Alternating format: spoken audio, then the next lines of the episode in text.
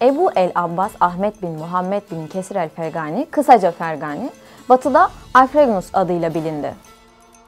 9. yüzyıla damga vuran Müslüman astronom eğitimini döneminin kültür merkezi olan Fergana'da aldı. Matematik ve astronomi alanında kendini kabul ettirdi. Tam 41 sene astronomi üzerine çalıştı. Abbasi halifelerinden olan El Mütevekkil, Nil kıyısında ölçüm yapabilmesi için Ravda adasında bulunan nilometrenin inşasını yönetmesi, ayrıca yapılan ölçüm işlerini denetlemesi için Fergani'yi Mısır'a gönderdi. Gök cisimlerinin akıl dışı ruhi cisimler olduğu fikrini kabul etmedi. Gök cisimlerinin akla dayanacak şekilde hem aynı merkezden hem de dış merkezde dairesel hareketleri olduğunu ispatladı. Kainatın ve gezegenlerin hacimlerini, ayrıca büyüklüklerini ve birbirlerine uzaklıklarını hesapladı. Bu sonuçlar Kopernik'e kadar değişmedi ve Batı astronomisinde neredeyse 700 yıl boyunca değişmez ölçüler olarak kabul edildi. Astronomiye sağladığı katkı ile asırlarca adından söz ettiren Müslüman alim, Güneşin de kendine göre hareketli olduğunu söyleyen ilk bilim insanıydı. Fergani'ye kadar sadece gök cisimlerinin hareketli olduğu sanılıyordu.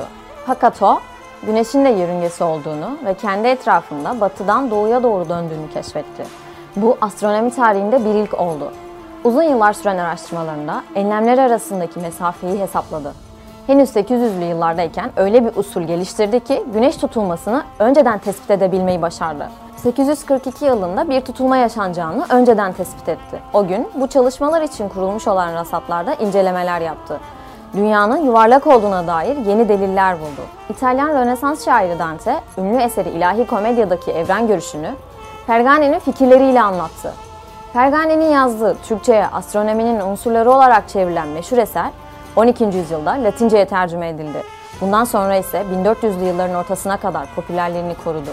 Bu eser en son 1669 yılında Amsterdam'da basıldı.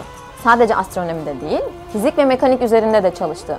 Mikyasül Cedid adında çizimi tamamen kendisine ait olan bir alet yaptı. Bu sayede Nil Nehri sularının hızı ve seviyesi ölçülebildi.